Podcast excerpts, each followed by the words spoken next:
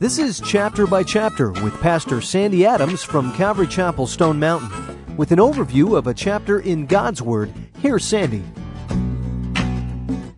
In Mark chapter 5, Jesus arrives on the shore of the Gadarenes and is welcomed by a wild man. The man's body is home for a den of demons, but even demons are obedient to the Son of God.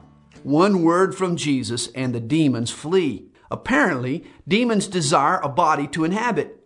Humans are preferable, but pork chops will do. Satan is determined to be like God. Your body was made to be inhabited by the Holy Spirit, but evil spirits will take up residence if you spurn God's invitation. The delivered demoniac wants to tag along with Jesus, but his witness will be more potent among those who know his past. Begin shining your light among those who shared your darkness.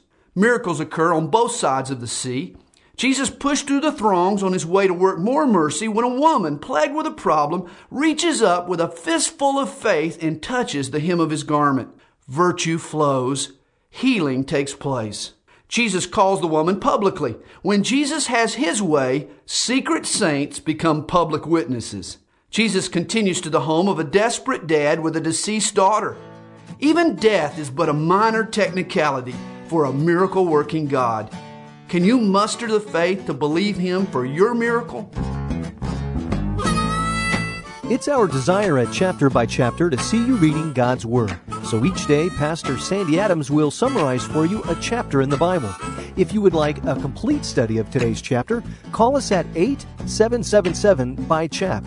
That's 8777 BYCHAP.